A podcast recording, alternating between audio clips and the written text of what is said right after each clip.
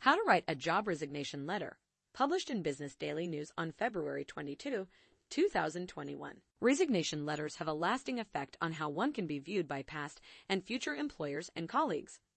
For this reason, these letters should be concise, include the date of the last working day, and offer to assist with the transition, and an expression of gratitude to the soon-to-be former employer.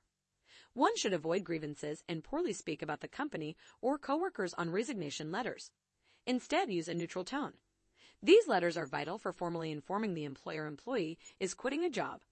They become part of an employer's record and the last chapter of one's story at a former workplace. The fundamental elements necessary in a resignation include the date of the last working day, an offer to help transition with a new employee, and gratitude for the opportunity.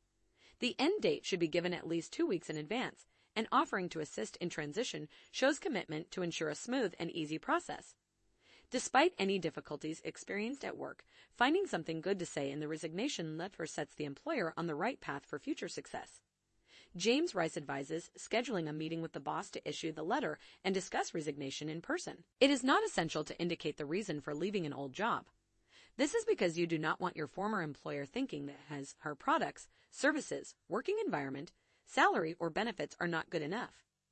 However, in cases where one wants to include, ensure it is clear, positive, and the gains that come with the change. It's crucial to have someone go through a resignation letter before submission to ensure it is written with professionalism and clarity to solve legal issues.